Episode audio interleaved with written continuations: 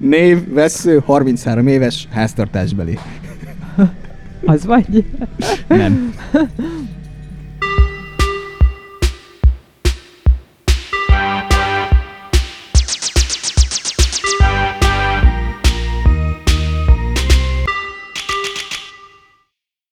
Mondj pár szót magadról.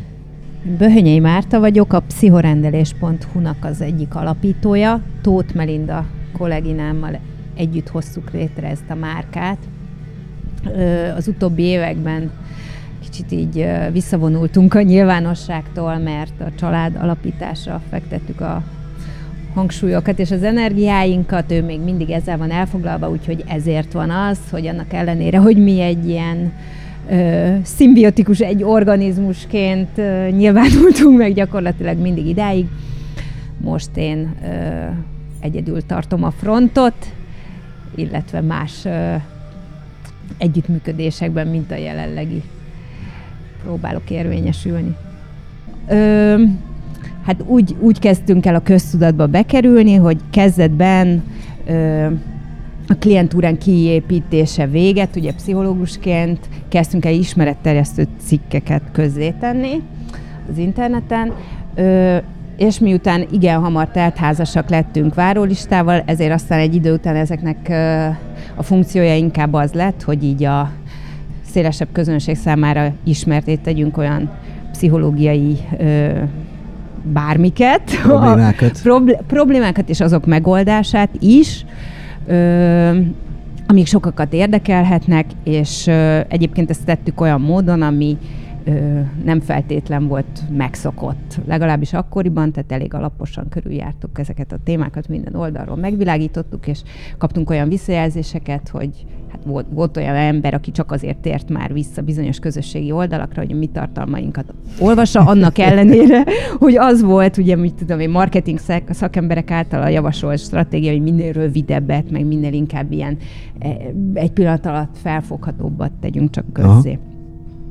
És akkor utána ez ugye tovább gyűrűzött, mert hát kaptunk egy olyan felkérést, hogy hétfőnként a Mika Tivadar mulatóban tartsunk egy előadást, akkor hétfőnként a, ö, pangást tapasztaltak ö, náluk, és azt szerették volna, hogy kicsit fellendítsük a forgalmat.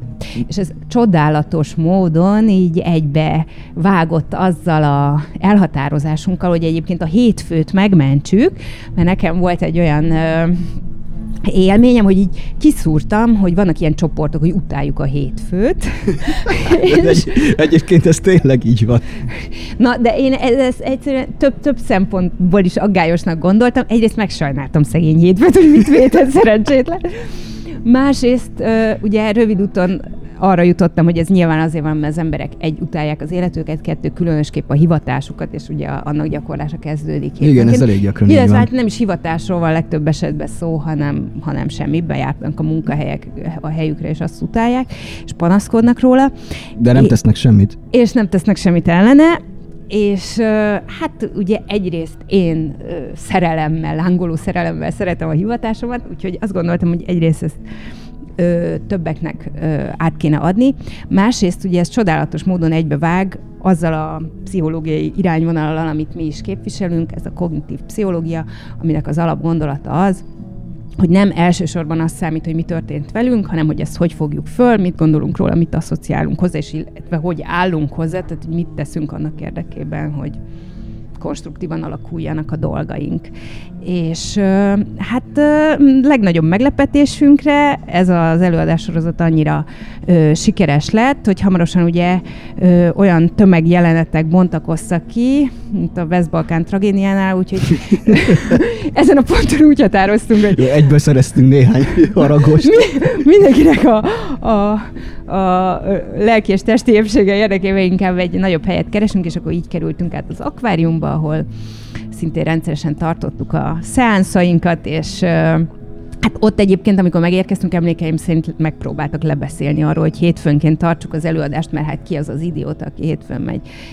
Ilyenre meg náluk se nagyon volt ilyen, de hát mi mondtuk, hogy hát mi már pedig ugye, ráadásul ez volt, hogy hurrá hétfő, ez mm. volt a sorozatnak a neve, mi tartjuk magunkat az eredeti koncepcióhoz, és már pedig mi hétfőnként tartjuk ezt gyakran éreztem így, hogy hurrá hétfő. Hogy mit csináltál? Gyakran éreztem ezt, hogy hurrá hétfő. Mióta ismersz minket? Hát ezt meg tudom érteni. Ö, igen, szóval, hogy egyrészt voltak ezek az előadások, aztán ugye így országszerte is tartottunk ö, ilyen előadásokat, illetve tévékben, rádiókban szólaltunk meg, ö, és egy ponton túl pedig ö, azt gondoltuk, hogy szeretnénk egy könyvet írni, ezt meg is jelentettük, hát ö, a minőséget szem előtt tartva inkább egy kisebb kiadónál, annak ellenére, hogy lett volna nagyobb, aki kiad minket, de ők nem olyan formában, ahogy azt a mi közösségünk meg, közönségünk megszokta. Egyébként mennyire szól bele a kiadó a, a, a végső formába? Hát attól függ, melyik. Hát mi azt tapasztaltuk, hogy a nagyobb kiadók rendkívül igen, és nekünk az is volt a problémánk, hogy mint ahogy mondtam, ugye nekünk ez a kognitív irányvonal a szívünk csücske. Hát a könyv úgy épül fel, hogy két rész van. Az első részében gyakorlatilag egy regényről beszélünk, a főhősnek az életét követhetjük nyomon, illetve hogy ő a, az életének adott fázisában beiratkozik egy terápiába, és tar- zajlanak a terápiás ülések, és közte zajlik az ő élete, és hát központi szerepet játszik az, hogy a főhős mit gondol, és az hogyan alakul át. Na, és ezt következetesen ugye húzt ez a bizonyos kiadó, úgyhogy úgy gondoltuk, hogy miután ez a, a lényege az egésznek, ezért aztán ugye itt nincsen maradásunk. És hát akkor... igen, ez azért nem olyan, mint egy szabad regény, ahol mm, akármilyen módon átírhatod a sztorit, vagy beleírhatsz valamit, mert itt azért pszichológiai szabályoknak megfelelően kell felépíteni az egészet. Na, szóval olyan szempontból happy end lett belőle, hogy végül is megtaláltuk a módját, hogy úgy jelenjen meg a könyv, hogy ahhoz mi szívesen adjuk a nevünket, de így csak ilyen szűkebb körben terjedt ideig, reméljük ez még változni fog. Úgyhogy ezekről a fórumokról vagyunk alapvetően ö, ismertek, illetve most egy újabb műfajt próbálunk megcélozni. Így van, és miért is csináljuk ezt? Igazából azért, mert tele lett a tököm. És ez mindenkire tartozik. Igen, ez mindenkire tartozik. Tehát amikor az ember elér egy olyan pontot, hogy a gátlástalanságnak arra a fokára kerül, hogy már valahogy a társadalom felé próbálja projektálni azt, amit, amit gondol, mert mert teljesen felesleges az, hogyha én megyek a, a, az önfejlődésnek a hullákkal kikövezett útján, miközben a társadalom me- megragad ugyanazon a szinten, így, így annyira sok értelme nincs, szóval azért gondoltuk, hogy elindítjuk ezt, hogy ne csak én lépkedjek előre a, az öntudatnak a megismerésén, hanem, hanem mások is, legalábbis remélhetőleg. És az első kérdésem az lenne, hogy, hogy hol csesztük el, így kollektívan, mint, mint társadalom. Legalábbis amit én tapasztaltam, és valószínűleg azért is ülünk most itt, mert az elmúlt kapcsolataimban, említsünk mondjuk az utolsó hármat, mindig azt gondoltam, hogy én vagyok a legdefektesebb, aztán kiderült, hogy lófaszt. Még, még én vagyok egyébként a legegészségesebb, és mindhárom csaj, aki ez utoljára közön volt, sokkal komolyabb kötődési problémákkal küzdött, mint mondjuk én. Szóval a fő kérdés, hogy miért van ennyire beágyazódva a társadalomban a kötődési probléma.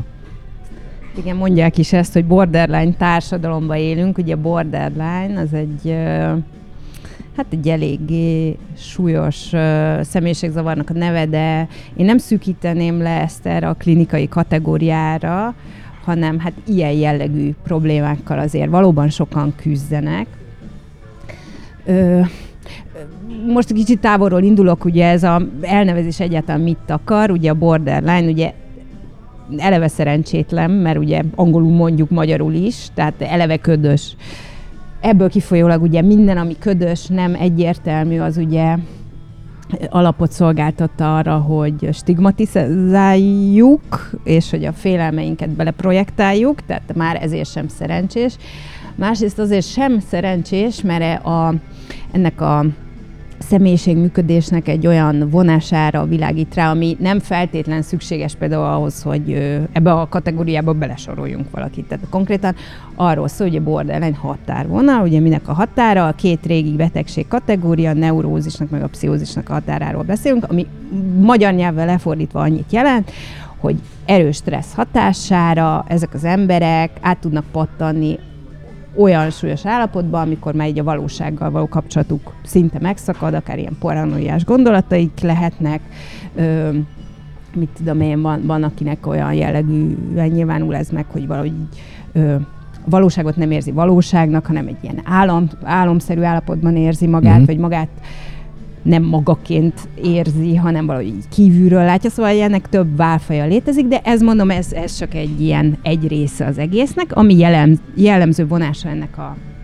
zavarnak, ö, hogy, hogy nagyon instabil az ilyen ember. Nagyon szélsőségek között De ingadozó. Érz, hát igen, több minden instabil. Instabil a hangulata, instabilak a személyközi kapcsolatai, ö, instabil a viselkedése, instabil az önmagáról alkotott képe, nagyon impulzív, nagyon reaktív, nagyon ö, gondolkodás nélkül cselekszik sokszor tapasztal ürességérzést. Tehát végig lehetne menni, ugye klinikai, diagnosztikai kritériumból kilenc van, ebből a kilencből legalább ötöt kell ahhoz teljesíteni, hogy valaki ennek minősüljön. De én azt gondolom, hogy ha valaki négyet teljesít, vagy lájtosabban teljesíti a, kritériumokat, az ugyanúgy azért figyelmet érdemel, és fontos vele foglalkozni. Na és ennek, mondjuk ennek a mm, állapotnak az eredet történetében ugye szerepel az, hogy valamiért, ugye a közvetlen család, az nem fordít kellő figyelmet, empátiát az illetőnek az érzelmei iránt. Ennek több indítéka lehet. Mm lehet azért, mert nincsen kapacitás, mert mondjuk a szülők függők, mert mondjuk ö, halálba vannak stressz, tehát egyszerűen nincs. Leterheli rá, őket a munka, túlságosan a karrieristák, a, és a többi. Akármi, igen, de a lényeg, hogy végülis a gyerek az ilyen, izé, ilyen maugliként, így valahogy így nő valahogy, ahogy sikerül. Ö, mit tudom, én ismerek olyat, aki ilyen tudom én, öt évesen már maga mosta a ruháit, meg maga szolgálta ki magát parizerrel a hűtőből, hogy megvacsoráztassa. már elég durva. Igen, szóval nem, egyébként nem kell ilyen extremitásokra gondolni, de ez is beletartozik, de hogyha bármilyen jellegű ilyen érzelmi elhanyagolás van, az, az ide ö, sodorja az embert. Egyébként ez akkor is előállhat, hogyha egy ilyen, mit tudom én, ilyen kultúrlényekről álló családról beszélünk, tehát természetesen az intellektus nem óv meg attól, hogy lelkileg rokkant. Az ellen nem véd. Igen, és akkor hát mondjuk az, az a verziós elképzelhető, hogy a szülők azt mondják, hogy hát én, mi milyen nagyon pozitívak vagyunk, mindig mosolyogni kell, izé, mi, mi könnyen megoldjuk a problémákat. Jaj, ugye már felfújod ezt a problémát is, hát csak akarni kell, hogy megoldjad. És, De egyébként szerintem ez popularizálva is van a társadalomban, tehát egy csomószor igen. van ez, hogy csak pozitív vibe, csak mosolyogni, mint, mint hogyha nem is lehetne más állapot, vagy stigmatizálva lenne az, ha valaki mondjuk negatív érzeket, érzelmeket él meg. Igen, vannak ilyen tendenciák társadalmi szinten is, és ugye ez is, ugye összességében végül is persze a konstruktivitás jó, tehát törekedjünk arra, hogy javítsunk a fennálló helyzeten, ez rendben, de hogyha ez úgy történik meg, hogy a jelenleg fennálló okkal, vagy nem okkal, vagy jelen helyzetben gyökerező, vagy múltban gyökerező okkal felálló, fennálló érzelmeinknek nem szentelünk figyelmet, akkor ugye nem lesz megvalósítható ez a konstruktivitás, illetve hogyha úgy is járunk el, amennyire csak tudunk, akkor az, hogy nem fordítottunk kellő figyelmet a, az érzésekre, az megbosszulja saját magát, és akkor át lehet csapni a túl oldalra, nyomom el, nyomom el, nyomom el, nyomom el az érzéseimet, mert ezek nem validak, mert ezt nem igazolta vissza a környezet, de amikor meg már ezek ugye azért belül dolgoznak bennem, egyszer csak robbanok, és valami olyan formában fognak kitörni belőlem, ahogy az hát már nagyon teátrális, és ugye itt jön a csavar, hogy a család, aki odáig mondjuk azt propagálta, hogy nyomjuk el az érzéseinket, az erre már fölfigyel, ez már neki is sok, ez már ez, náluk is inger küszöböt üt. Az már átüt egy küszöböt, igen. Igen. És akkor ugye ez egy kettős megerősítés, hogy egyfelől azt üzeni a család, hogy nyomd el az érzéseidet, és legyél mindig pozitív, mondjuk a második verzió szerint, ha nem elhanyagoló, Ö, más, másik oldalról meg azt erősíti meg, hogy ha kifejezed az érzéseidet, azt tedd olyan módon, hogy, hogy tényleg még a szomszédos univerzumból is lássák. Mert akkor halljuk meg. Igen. És, és ugye ez azt eredményezi, hogy iszonyú fekete-fehér szélsőséges lesz valakinek a működése. Na, és akkor ugye ez a közvetlen családi környezet, aki nyilván ö, közvetíti a gyerek számára, vagy az ember számára azt, hogy hogyan működnek a dolgok a világban, de ugye nyilván a szülők sem egy légüres térben léteznek, hanem a család egy társadalom részeként ö, fejti ki a áldásos vagy kevésbé áldásos hatását. És hogyha mondjuk a társadalom is mondjuk e- ez irányba nyomja az embert, akkor meg aztán végképp baj van. És azt gondolom, hogy van ilyen. Tehát ugye induljunk ki abból, hogy az, az embernek ugye véges az információ feldolgozási kapacitása, nem, ha akarnánk, se tudnánk minden létező minket érő információt kezelni. Ugye a mai információs társadalomban ez ugye fokozottan igaz. Információ többlet van, tehát Igen. annyira túl vagyunk terhelve, a pofánkba van nyomva minden, Facebookon olyan dolgokat osztanak meg velünk, ami a legkevésbé érdekel, Igen. és az ember próbál szelektálni egy, egy pontig, majd valamilyen szinten elkezd ki idegelődni, és, és rezisztensé válni. Hát meg nem tudsz ezek iránt. szelektálni, tehát nem tudsz annyira szelektálni, amennyire kéne, ha akarsz, mert egyszerűen nincs rá Nem, nem mert, mert túl kell Igen. élni, tehát hogy zajlanak a mindennapok. Ö, igen, szóval hogy e- ez az, hogy nincsen kapacitás az embernek igazából érdemben átgondolni azokat az ingereket, amik érik, ez, ez egy olyan ö, csapda és olyan következményekhez vezet, ami ugye ezeket a kötődési problémákat is ö, táplálja.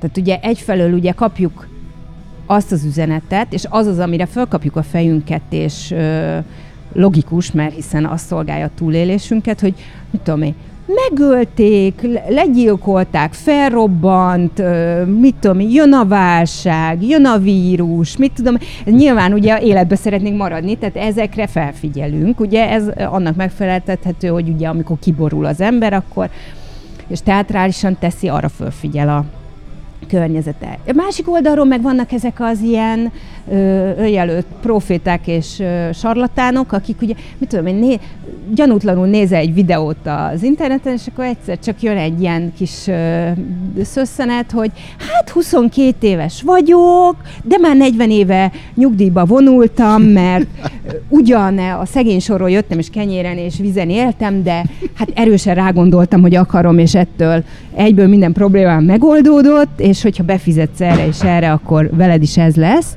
Szóval a másik oldalról meg ilyeneket javasol. Sőt, jött szembe már velem olyan hirdetés is, hogy így mutatta az óralapot a hirdetés, ki volt pirosítva az öt perc, és akkor az volt az ígéret, hogy öt perc alatt megszabadítalak a depressziótól. Szóval jó, ez, ez már a varázslás jó, kategóriájába igen, ez, ez tartozik. ugye gyanús, de ugye a, ami még veszélyesebb, ami kevésbé gyanúsak, ö, de, de mégis saraltatánságot, és, és mitől is tudná az ember azt fölmérni, hogy kamuról van szó.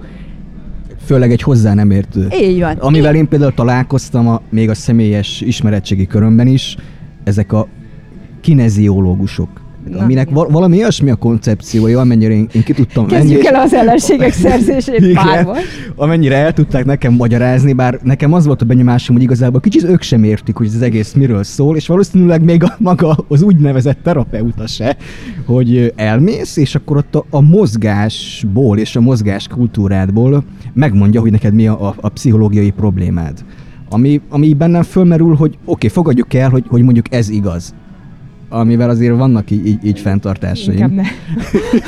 de, de, de nem kínál rá megoldást. Szóval az, az mennyire segítség, hogyha megmondom, hogy, hiszem, hogy neked ez a az bajod. oldások. Tessék? oldás, hogy ott e, valahol megakadt a testedben a nem tudom mi, és akkor azt úgy oldják. Na mindegy, igen, hogy vannak ezek, amik kevésbé tűnik ö, bolondériával asszociálhatónak, mint mondjuk a pszichológushoz menni, és azok ugye vonzóak az emberek számára, meg ki a fene akarná azt gondolni magáról, hogy nem oké. Okay. Igen, van ez a stigma, hogyha valaki pszichológushoz jár, akkor az hülye. Vagy ö, én találkoztam például azzal, meg, meg nekem édesanyám orvos, és van ez az eufemizmus, hogy, hogy amikor valaki mondjuk felhívja a pszichiátriát, akkor amikor felveszik a telefon, nem azt mondják, hogy pszichiátria, hanem idegosztály. ami, ami, az, Kérdés, melyik a jobb? ami azért problémás, mert az idegosztály az a neurológia, tehát azért ez egy eléggé más műfaj, de mint hogyha ha ciki lenne azt mondani, hogy, hogy a pszichiátria. Igen. Pe, ugye itt uh, talán ennek a problematikának a feloldása az, hogy minden pszichológiai probléma az tök logikus reakció egy tök abnormális környezetnek a, a hatásaira. Tehát ugye az ember nem, nem hülye senki. Tehát ugye jó kedvébe senki se viselkedik pszichiátriai vagy pszichológiai betegként. Nyilván abban az esetben teszi, hogyha valami ö, olyan élethelyzetben volt, ahol ez volt a úgymond jó megoldás, így tudod még úgy, ahogy túlélni a környezetében. Úgyhogy, ha így gondolunk a saját ö, dilieinkre, akkor ez talán valamekkora feloldozást jelent, hogy ezeknek van egy belső logikája, és valamilyen környezetben pont ezek a normális reakciók. És ugye a visszakanyarodva oda, ahol tartottunk, ugye ezek, ezen társadalmi feltétel rendszerek között az, hogy ö, nem vagyunk árnyaltak, nem a tényekre alapozva, és nem a belső érzéseinkre odafigyelve mérlegelünk helyzeteket és problémákat, az tök logikus, mert, mert kisegíti azt, hogy ezt tegyük. Egy ilyen gyors, instant megoldást ígérnek bizonyos fórumok, adott esetben ezt még ugye megerősíti a családunk is, aki azt mondja, hogy hát ugyan már ráz meg a maga, te túl magad rajta, hát még tudom, két órája szakítottál, nem baj, ez, ez, ezt most így le kéne magadról pattintani.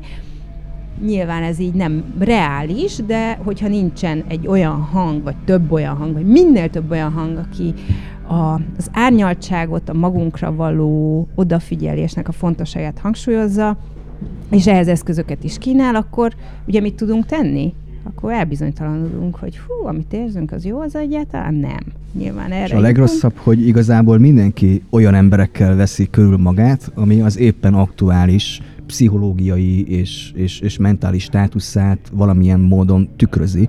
Így, így benne ragad egy, egy ilyen bub, vélemény buborékban, Igen. és a, azt tapasztalja, hogy a környezet folyamatosan visszaigazolja az ő tanult rossz működését. Hát így van. Ugye az, az egy csapda, hogy ugye gyerekkorunkban minket környező emberek működése alapján levonunk egy következtetést, hogy hogy működik a világ, hogy működnek az emberi kapcsolatok, mi milyenek vagyunk. Ez az elképzelés abszolút tudattalanul beivódik az agyunkba. És onnantól normaként működik. És onnantól úgy működik, mint egy szűrő. Ugye ö, biztos sokan tapasztalták már a hallgatók közül is, hogy ha jó hangulatod van, akkor ez észrevesz, hogy jó, itt repül a kis pillangó, minden szép, és olyan rossz hangulatod van, minden sötét hát semmi nem tűnik fel, ami jó, az is, az is más színben tűnik fel, és bármilyen uh, ilyen elmélet rögzüljön is a fejünkben, az onnantól kezdve meghatározza azt, hogy mit észlelünk, mit veszünk észre a világból, mit fogadunk el igazként a világból, tehát hogy mire tudunk egyetlen így visszaemlékezni is. Tehát ugye ebből is következik, hogy mondjuk olyan emberekkel veszük körül magunkat, akik a korábbi tapasztalatainknak megfelelően működnek. Tehát adott esetben egy tök méltatlan kapcsolatban benne ragadunk, vagy, vagy akármi. Igen? És milyen formákban jelentkezik ez a, ez a kötődési zavar így a, a mindennapokban? Vagy például mekkora a látencia? Mert én, én gyakran tapasztaltam azt, hogy most akár ismerősök körében azért tényleg elég gyakran jelen van a kötődési zavar, de nem is tudja magáról. Vagy akármilyen pszichés probléma jelen van, de, de nem tud róla. Tehát nekem volt konkrétan olyan ismerősöm, aki már ö, vagdosta magát, és ő neki eszébe nem jutott, hogy ezzel gond lenne. És ö, neki mondjuk elváltak a szülei, és ő a pszichoterápia előtt azt gondolta, hogy a szüleinek a házasságában minden rendben volt, és volt csak egy pont, hogy úgy döntöttek, hogy ők elválnak. És a gyerekek ebből nem tapasztaltak semmit. Tehát, hogy olyan, olyan háttérben meghúzódó kohéziók vannak, amit a gyerek vagy adott személy nem is tapasztal, és egyszerűen a saját pszichológiai problémáit, ami egyébként kihat az életnek a minden területére, mind a munkahelyre, mind a párkapcsolatra, azt, hogy hogyan vezeti az életét, nem tűnik fel neki, hogy ez, ez gázos lenne. Hát igen, ugye, a, a, ami, hogyha eljön hozzám valaki ö, ilyen pszichológiai tanácsadásra, ugye, ami így hozzáad így gondolatban időt a kezelésnek a várható hosszához, az az, hogyha valaki azt gondolja, hogy hú, hát az én családom az tökéletes volt, na, akkor gondolom magamból, hopp, akkor még egy pár hónapot csapjuk hozzá ez a Igen. Tehát ugye mikor van szükség arra, hogy az ember ilyen mértékű tagadásba él, hogy ennyire ideálisan tüntesse fel maga előtt a gyerekkorát. Ez már önmagában gyanús. Hát igen, mert hogy ugye miért gyanús? Mert hogy ez, ez lehetetlenség, tehát nincs olyan, hogy nincs hiba. Ö, Tökéletes lélek nem létezik. Aki, aki mondjuk kvázi egészséges, ö, az ugye érzékel bizonyos hibákat, de azokat meg tudja fogalmazni, azok remélhetőleg nem annyira súlyosak és húsba vágóak, hogy, hogy tönkretegyék a későbbi működését. Ha valaki ilyen irgalmatlan idealizálja, ami volt, az, az hát gyanúsna. Mi vo- ez volt a kérdés? Igen, ez volt a kérdés.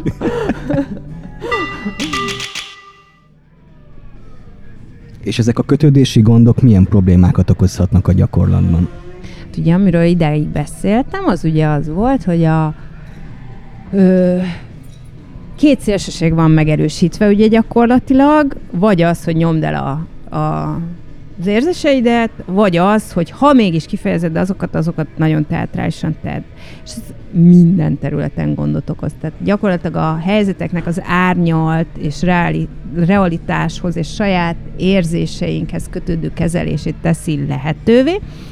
Ez ilyen nagyon ö, hirtelen, lobbanynékonyan, tudatosságot nélkülöző módon reagálunk bizonyos szituációkra, aztán emiatt irgalmatlan szarul érezhetjük magunkat, hogy hú, túl nagy rohamban törtem ki, mondjuk. Utólagos bűntudat. Utólagos bűntudat, és a bűntudat is mardos. Tehát minden szélsőséges. A baj az, hogy minden fekete-fehér, nincsenek árnyalatok, nincsenek szürke és nopláne színes árnyalatok, ez a két szélsőség van, Ugye ez, ez érvényesül ugye a kapcsolatoknak a levezénylésében, hogy csak fekete és fehér elképzelhető, a másik vagy csodálatos, egy megmentő, egy oázis az életemben, ugye általában úgy néznek ki a kapcsolatok, hogy így indul, aztán jön egy pont, egyébként ez a kötődésnek a pontja, ami egyénenként változó lehet, illetve egyénen belül is különböző kapcsolatokban másféleképpen jelenhetnek, amikor ekkor jön a fordulat, egyszer csak visszajára fordul az egész, és hátraart, és akkor menekülés, vagy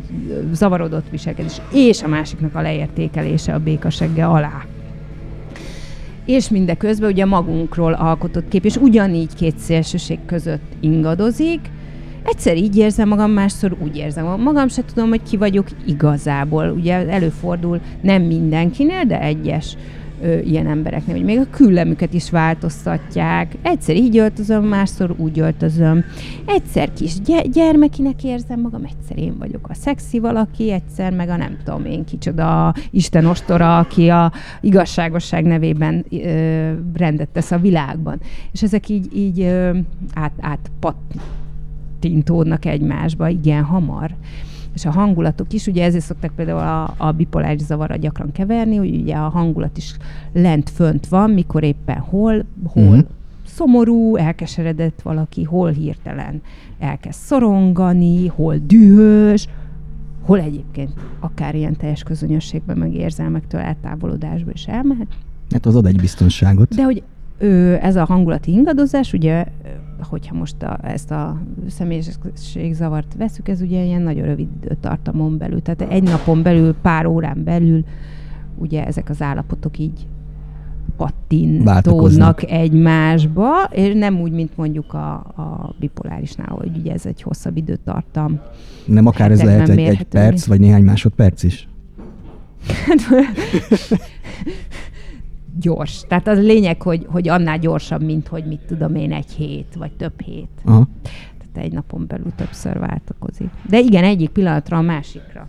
De valamilyen Valóban. szinten ez a, ez a személyiségnek egy ilyen töredezett állapota, nem? I- igen, hogy sokan számolnak be arról, hogy így időben nem érzik azt, hogy folyamatos lenne az élet, hogy mit tudom, bizonyos szakaszok így kimaradnak hogyha visz, tudom, nem emlékeznek bizonyos szakaszokra az életükből, például az ugye általában az ilyen traumák időszakára tehető.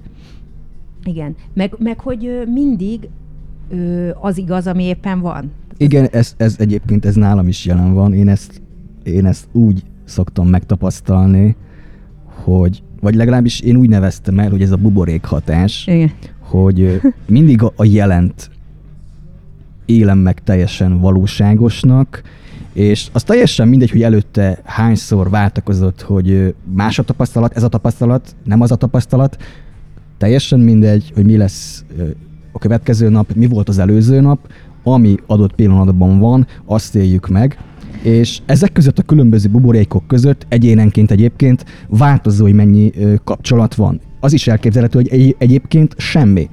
És az már szinte szerintem ilyen pszichotikus tüneteknek tekinthető, hogy ahogyan te is mondtad, a korábbi buborékokra már nem is emlékszik. Va- nem vagy emlékszik, valahogy nem. át, Adott pillanatban nem emlékszel igen, vagy valahogyan a- átidealizálja, vagy meghamisítja a történelmet. I- simán. Igen. De így van. Ö, igen, szóval, hogy ö, ez megkeseríti annak az embernek az életét, aki szenved tőle. Tehát ugye sokan fordulnak akár úgy hozzánk, hogy érzékelem én, hogy kötődési zavarom van, de hát ugye önmagában ez, hogy, hogy érzékelem a problémát, nem elég ahhoz, hogy ez megoldódjon. Bármennyire is sugalta ezt mondjuk a környezetem mikro és makro szinten egyaránt. Meg ezek a nagyon okos Facebook idézetek. Hát arról nem. Jó, igen, ez a... ez, ez a reklám helye lesz ilyen. Igen, lesz itt, lesz itt majd egy rovatunk, úgy tervezzük, hogy a műsorok végén lesz egy napi butha rovatunk, ahol a legfelkapottabb és leginkább ismertebb féligasságokat fogjuk kielemezni, de erről majd később. Igen, hiszen a legtöbb valóságot közelítő gondolat az nem egy mondatban megfogalmazható, hanem ennél, ennél hosszabb és árnyaltabb. Na igen, szóval, hogy e- egyrészt ugye szenvednek ezektől a kötődési dolgoktól azok, akik, akik ö, produkálják ezeket, másrészt ugye hát a környezetünk. Tehát ö, ugye érkeznek hozzánk olyanok is, akik elmesélik, hogy hát tök jól indult egy kapcsolat, sőt olyanja, hogy egészen irreálisan jól indult, hogy fú, hatalmas szerelmi egymásra találás, első szex után megbeszéltük, hogy három gyerekünk lesz, és mi lesz a nevük. És Mondjuk ez már önmagában irracionális. Hát igen, de hát ugye ez, a- hát mi, miért, mi van a köztudatban? Hogy hát ez, ez az ide, jön a herceg fehér lovon, belovagol, kész onnantól minden problémánk megszűnik. Megint ez az instant probléma megoldás, nem kell ezen fáradni, nem egy hosszas folyamat ez az egész, nem kell mindig korrigálni, nem árnyalt a helyzet, nem közepesen érzem jól magam azzal, akivel vagyok, nem, jön az igazi, és ő minden problémámat elsöpri. Ez, ez azért egy bizonyos kényelmet nyújt, tehát úgymond az embernek akkor nincs is önmagával teendője, Igen, a, a, mert az önmagunkkal van. lévő teendő egyébként nem egy kellemes dolog, Nem. és ezt én is tapasztalom, és nem akármiért használtam azt a kifejezést, hogy hullákkal kikövezett út. Sokkal egyszerűbb a külvilágtól várni a, a megváltást. Legyen egyébként ez, ez, ez egy személy, vagy, vagy akár egy, egy társadalmi mozgalom, de a lényeg, hogy nem önmagammal van tennivalóm, hanem a környezet változzon meg, Igen. vagy, vagy azt hozza nekem az elvár, megváltást. Igen, igen, igen, szóval hogy mindenki így hajlik a kényelemre. Egyébként a bizonyos kötődési problémákkal küzdők szintén ugye ezzel a várakozással mennek bele egy kapcsolatba. Hú, na most megjött a messiás, most ez a nő vagy ez a férfi lesz a, a csoda. Mellette, kész, egy hétig együtt vagyunk, leteszem a, akármilyen függőségemet, megvan oldva a probléma, minden izé. Nem. Tehát ez, ez már, már gyanús. Ö, és na, mindegy, szóval bármelyik fél is csalódik, mert ehhez az idill, idillikus képhez képest, ami tök nem reális, csak csalódni lehet. Tehát annak is, akiknek kötődési ö, zavar, igaz, hát most kinek nincsen, ugye most ezen gondolkodok, hogy aki ebben részt vesz, húzamosabb ideig, annak, annak mind van. Ö, igen, szóval mindkét félnek. De hogy, na azt akarom mondani, hogy akik mondjuk elszenvedik a, a, azokat a párfordulásokat, akik a, amit a kötődéstől óckodók produkálnak egy ponton, azok is ugye olyan sztorikról számolnak be, amiket igen, már hallgatni is fájt. Tehát így összeismerkedtem ezzel az illetővel, nagy volt a boldogság, úgy aludtunk el, hogy minden létező pontunkon összeértünk, és egyszer csak jött egy pillanat, amikor ez az illető demarkációs vonalat épített az ágy neműről az ágy közepére, hogy ezt aztán át ne lépjed. És akkor így néz az ember, hogy hát ez most mégis mi történt? Mert annyira idillikos volt minden, most mitől lett hirtelenjében ennyire elzárkózó a másik. És így ez a zavarodottság egyébként ez az, ami a másik felet, aki éppen most nem elzárkózóban lenne, bent tartja ezekben a, a pseudo kapcsolatokban, mert annyira zavarodott, amit a másik csinál, annyira ellentmondásos, hogy kénytelen rajta gondolkodni. És amíg gondolkodunk, amint töprengünk, hogy mindig ezen az emberen gondolkodok. Hát ez mi miatt lehet? Ugye az agyunk öntudatlanul levonja a következtetés, egy dolog miatt lehet ez, hát bazira szerelmes vagyok belé. Igen, igen, Nem igen. azért, mert bazira betegesen működik a másik. És akkor ugye ezért ezekben nagyon benne lehet ragadni. És el is jutunk oda egyébként, hogy miért az a tapasztalat, hogy aki szeret minket, az, az taszít, Mm. és ha valaki elutasít, az pedig vonz. Hát, hogy a vonzerőnek az egyik fő kulcseleme jelenleg az elérhetetlenség. Már akinél. Nálad igen.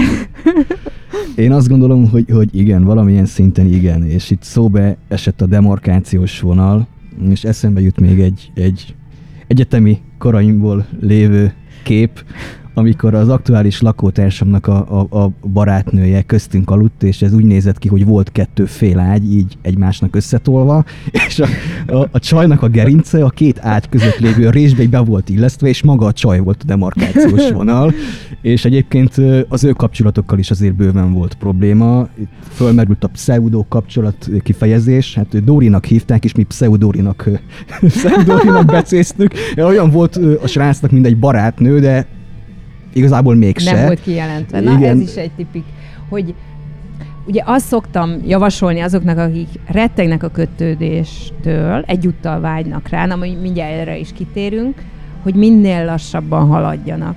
És ennek az eszköze szokott az lenni, hogy mondom, ne gondolj arra, hogy ez egy randi, ne gondolj az, arra, hogy ebből kapcsolat lesz, hívjad ismerkedésnek. Na ugye azért az is gyanús, amikor valaki hát nem feltétlen ilyen tudatos megfontolás, de végtelenség ismerkedésnek nevez valamit.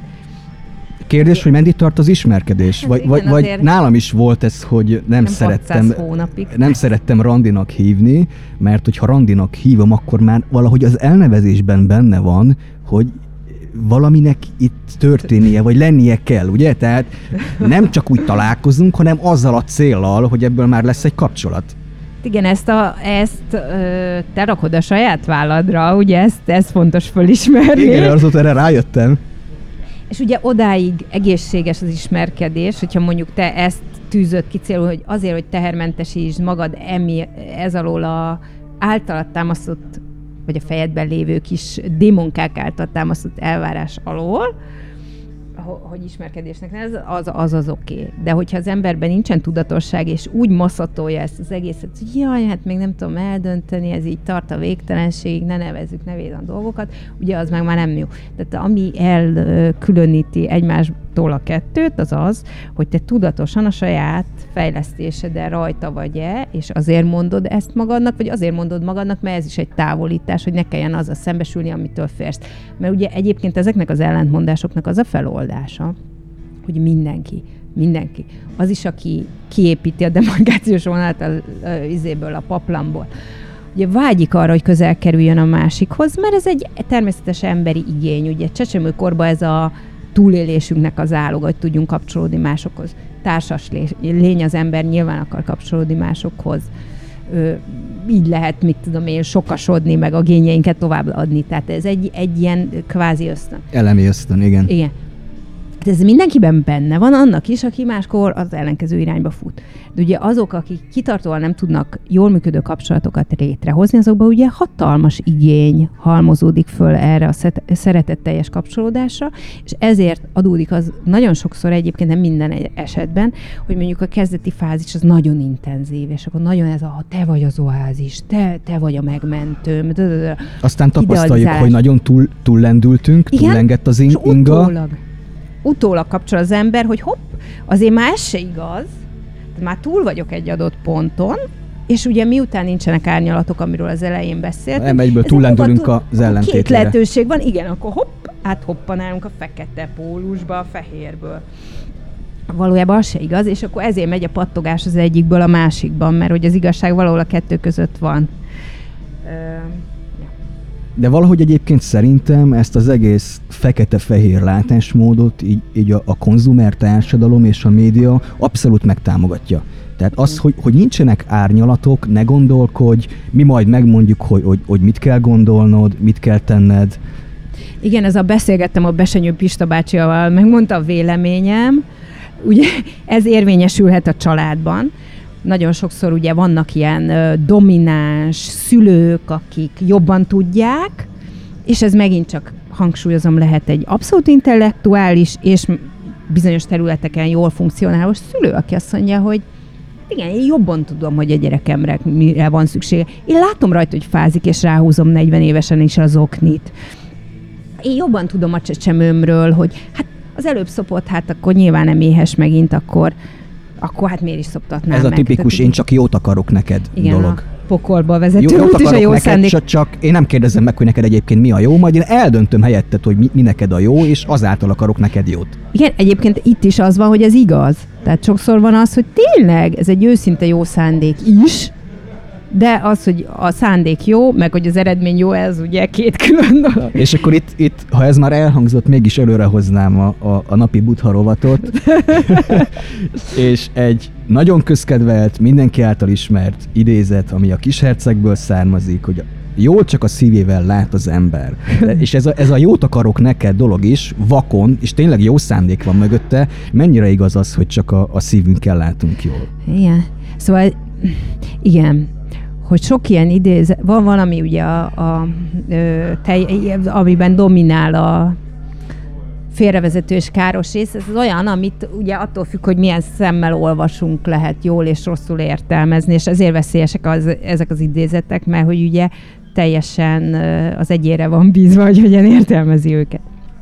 Igen.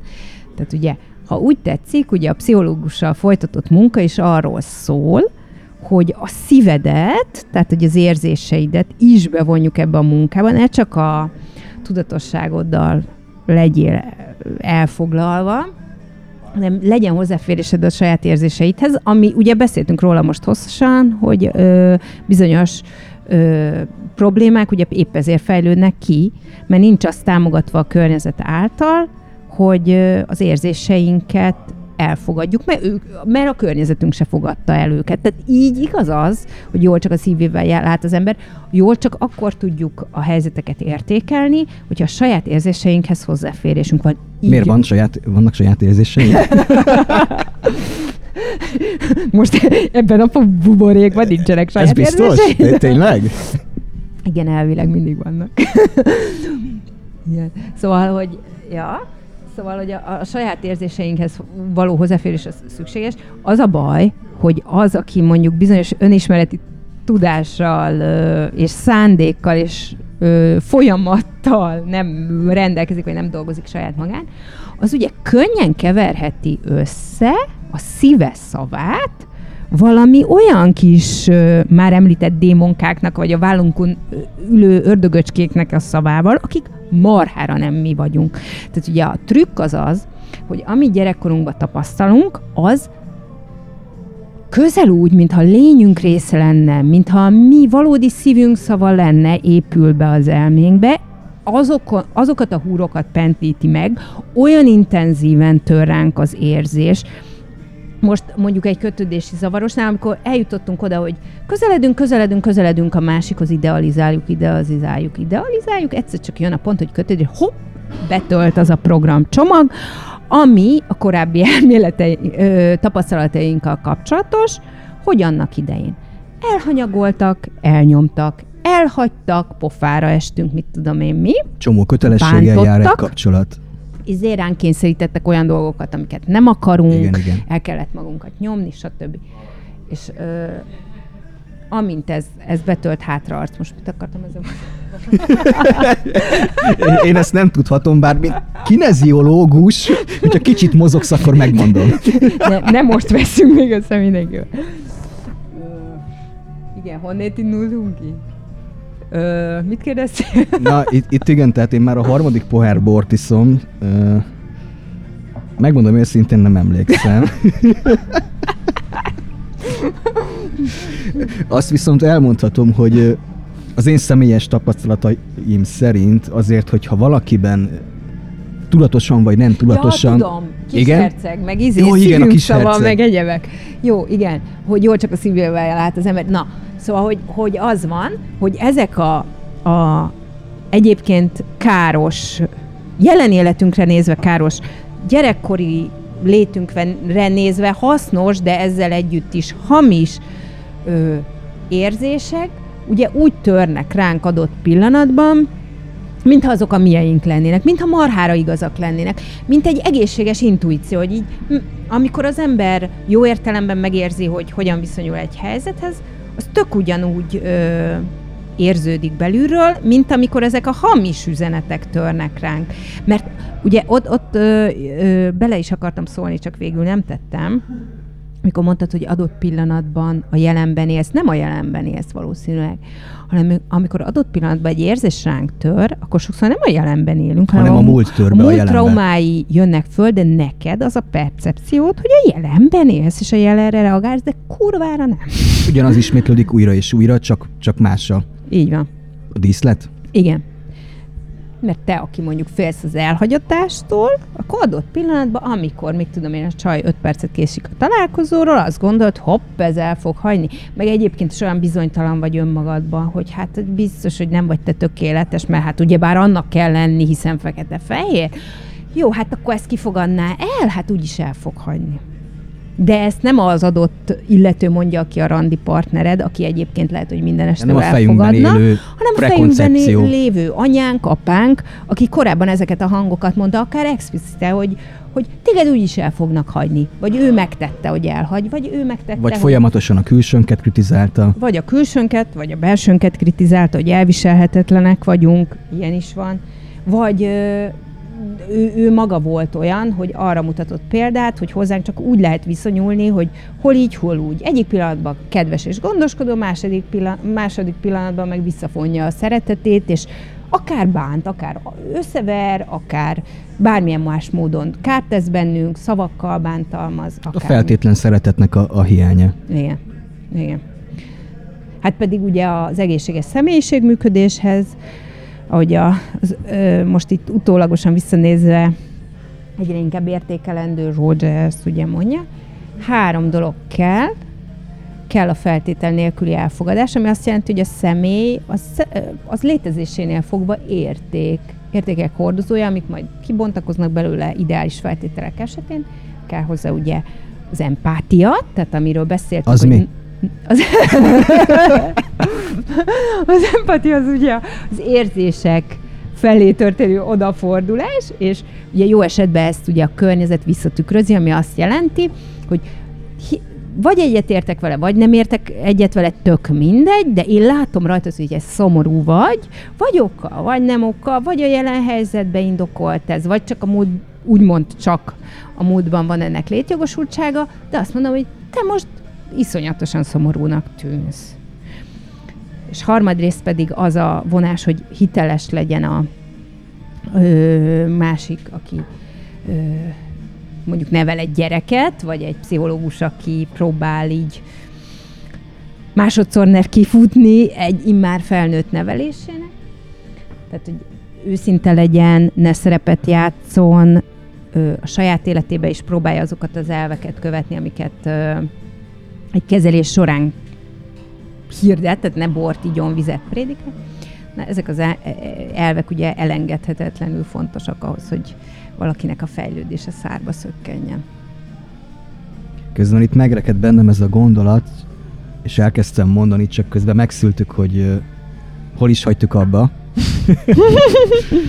hogy személyes tapasztalataim az azt sugalják, hogyha valakinek tudatosan, vagy akár tudattalanul kötődési zavara van, az egy óriási belső szorongást okoz, Igen. hogy hogy attól rettegünk, és azt taszít, amire egyébként a legmélyebben vágyunk. Tehát vágyunk a, a, a gyengétségre, vágyunk a, a szexre, vágyunk a másiknak a közelségére, Igen. a figyelemre, Igen. valamilyen módon a szeretetre, Igen. de amit megkapjuk, meg is rettenünk tőle, igen. és olyan, mint ördögnek a szentelt víz. Hát igen. Mert ugye ez nincs önmagában ugye az a feltételezésünk, illetve hát amikor adott pillanatban megéljük, akkor meggyőződésünk, hogy olyan nincs, hogy csak én, hogy kapok szeretetet, szexet, ezt, azt, azt, amit felsoroltál, elfogadást, anélkül, hogy ennek ára lenne. Hanem a fejünkbe a, pontosan az az ár töltődik be, amit annak idején ezért fizetnünk kellett a közvetlen környezetünkben. Hogyha azért, mit tudom, magunkat el kellett nyomni, a saját őszinte érzéseinket nem kifejezni. Vagy nem volt meg a feltétlen szeretet, és ezáltal a folyamatos megfelelési kényszer. Igen. Utána azt tapasztalhatjuk, hogy akkor éljük meg a szeretetet, a mi részünkről, akkor szeretjük a másikat, hogyha folyamatosan tehetünk egy kapcsolatért. Megint oda adunk vissza, amikor a másik valamennyire elérhetetlen. Igen. És amint ez megszűnik, ami, amint a másik egy elérhető távlatba kerül, ez ugye megszűnik. Okay. Tehát hát a saját elfogadásunk a másik által egyből azt közvetíti felénk, hogy, hogy hú, baszki, most már, most már nekem nincs tennivalóm az ő irányába a kapcsolatért, és hát Most... az az igazi szeretet, amit te, amiért küzdeni így kell. Van, így van. Mert hogy idáig a, a szeretet címszó alatt ezt tapasztaltam, hogy kurvára meg kell azért dolgozni, hogy a másik uh, hajlandó legyen irántam bármilyen szeretet kimutatni. És hogyha valaki nem így jár, akkor az gyanús, hát ez hülye, hát most mit szeret egy ilyen kriplin, mint én? Ugye, akkor, ugye így, és akkor egyenes út a leértékelés felé. Ez a trükk. És hogyha ha eljutunk a tudatosságnak arra a fokára, hogy észrevesszük, hogy ö, milyen szabályok szerint gondolkodunk mondjuk egy kapcsolatról, és hogy ezek a szabályok a régmúltban gyökereznek, és hogy a régmúlt szabályai azok olyan szabályok, amik nem oké szabályok, tehát, hogy oké, hogy a életünkben ez volt az alapvetés, de ez nem azt jelenti, hogy ez jó is, tehát ez volt, de az, hogy volt, az nem azt jelenti, hogy oké. Ledaráltak annak idején a húsdarálón mindig, attól még nem jó ötlet ledarálni egy gyereket mindig a húsdarálón. Csak egyébként kurva nehéz eljutni odáig, hogy felismerjük, hogy ez nem oké. Okay, hisz azt kódolták belünk egész gyerekkorunkban, hogy ez oké, okay, ez, ez a standard. Igen. Igen, hát sokszor ugye, amikor az ember így fejlődik, meg ö, gyógyul, úgymond, akkor úgy érzi, mintha magát tagadná meg. És ezért jó ezt így külön választani, vagy nevén nevezni, hogy ki az eredete bizonyos gondolatoknak, mert akkor észreveszünk, hogy ezek nem mi vagyunk, hogy ez, ez nem, nem én érzem úgy szükségképpen, hogy engem el kell hagyni, hanem basszus, ez az anyámnak volt a szlogenje, hogy engem már pedig el kell hagyni. De ez nem tudatosul. Ez, hát egész addig, amíg az ember nem öt perc alatt, ugye, nem varázslás hatására, hanem egy hozzáértő szakember. Mondjuk egy kinesziológus? Rend... Mindenképpen össze akarsz veszni a kinesziológusnak. szóval jó esetben mondjuk egy pszichológiában jártas valakivel, rendszeresen húzamosabb ideig együtt dolgozva, ugye ezt le nem, le nem építi, és meg nem kérdőjelezi. A másik dolog, amit én személyesen is szoktam tapasztalni, és nagyon erősen kapcsolódik ehhez, az ennek a ennek a belső szorongásnak, amit az okoz, hogy egyszerre akarok valamit, és egyben ugyanazt taszít, a túlkompenzálása. A, vagy az történik, hogy a, a legyet is a reptéren, vagy pedig az, hogy, hogy, hogy senkit. Vagy egy harmadik változat, ami nálam korábban, most már hál' Istennek ezt, ezt levetköztem magamról, hogy benragadtam olyan kapcsolatokba, ami valamilyen módon számomra nem volt megfelelő. Vagy, vagy mint külsőleg nem volt megfelelő a másik, vagy belsőleg. Uh-huh. De alóra soha nem ültünk fel, szóval alónak vagy a bal, vagy a jobb oldalára estünk, vagy, vagy külsőleg felelt meg, vagy belsőleg felelt meg, nálam mondjuk hajlamos a, a külsőre való koncentráció, még akkor mm. is, ha egyébként sokkal több para lenne a, a, a belsővel, valahogy mégis a külsőre vagyok rá fókuszálva. Fú, erre nagyon sok mindent lehet válaszolni. Ugye ez a külsőre fókuszálás, ez egyébként nem ritka. Tehát, hogyha valakinek kötődési parája van, akkor gyakran van ez, hogy kiragad valamilyen külsődleges vonást, amivel baja lesz. Miért ragad ki? Nem feltétlen azért, mert azzal valójában baja van, nem, nem, hanem azért, mert az egy, egy tök jó. A szorongás az olyan természetű, hogy tárgyat keres magának. Szeretünk, megint csak a leegyszerűsítés, amiről beszéltünk, nem tudunk akármennyi információval megküzdeni, gyors megoldást akarunk, ezt nem tudjuk, de e, e, a szervezetünk tudja, hogy ezt akarja. Úgyhogy azt mondom, hogy én a, nem tudom én a fületlen sörös korsoktól félek, akkor mi sem egyszerű, a fületlen sörös korsokat kerülöm, és, és akkor onnantól kezdve nyugodt lehetek. Ugyanez, hogy ez egy konkrét dolog. Ugye a külsőt Mit rajz? Én itt leragadtam a fületlen sörös korsoknál. De, hogy a... De ugyanígy, hogyha kipécézem, hogy a nem tudom én, ha le van nőve a fülcimpája valakinek, és nem ö, szabadon fityeg, az az én ö, nálam egy kizáró. ok. Nálam például az állak ilyenek. Igen. és vagy arcsont vastagból, és a többi, tehát akármi, akkor ez tök jó, konkrét, erre tudok szűrni, ez a boldogság záloga, hogy legyen vékony a bokája, az álla kicsi, a fülcímája lifegjen, stb. stb. És akkor megnyugodhatok. De valójában nem ez a nyitja a dolgoknak. Ez csak úgy elodázza a, a problémáinknak a megoldását, hogyha ezekre fixálódunk rá, de nem ritka. Tehát különböző stádiumában egy kapcsolatnak. Volt ilyen ö, a praxisomban, ugye mondtad ezt a hogy vagy a legyet is röptében, hogy voltak ilyen Igen. egyetés röptében, és akkor mindenki, ha úton, útfélel, mit tudom én, százakkal lefeküdt az illető, de hát volt egy ilyen, ilyen érdekes jelenség, hogy hát reggelre az a nő, aki este még nagyon vonzónak tűnt, az hát megnőtt a segge. Vagy ez lett nem jó rajta, az lett nem jó rajta, vagy most mit valakinek épp a nagy seg jó, tök mindegy, de hogy neki Egy éjszaka irányba- egyébként tényleg be tud valakinek nőni a seggel. jó, de ez, ugye ez nem az, hogy izé, hogy kiózanodok, és akkor látom, amit nem, hanem hogyha ez már ilyen tendencia jellege van, akkor tök gyanús.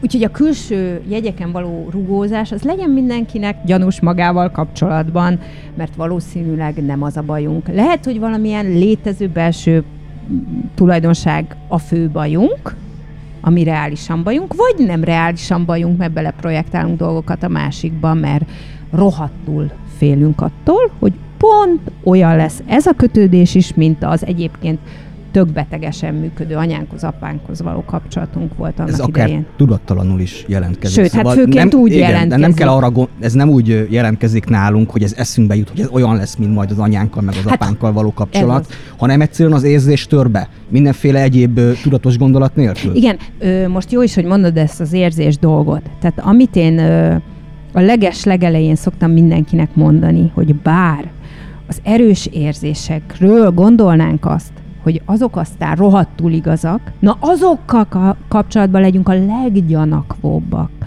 Mert ezek a régi beidegződések, amik ugye a jelenre vonatkozóan egyébként semmit nem kéne, hogy jelentsenek, azok pont ezen a nyelven szólnak hozzánk, hogy nagyon hirtelen, nagyon intenzíven a hangulatunk változását érezzük, elkezd hirtelen taszítani az, aki egy perce még vonzott. Ilyen jelenségek tudnak lenni például, hogy mit tudom én, készülünk a, nem tudom, ezer éve epedek egy csávó után, úgy néz ki, hogy nyélbe ütődik a randi, és hirtelen jön egy érzés, hogy fú, de undorító a körme.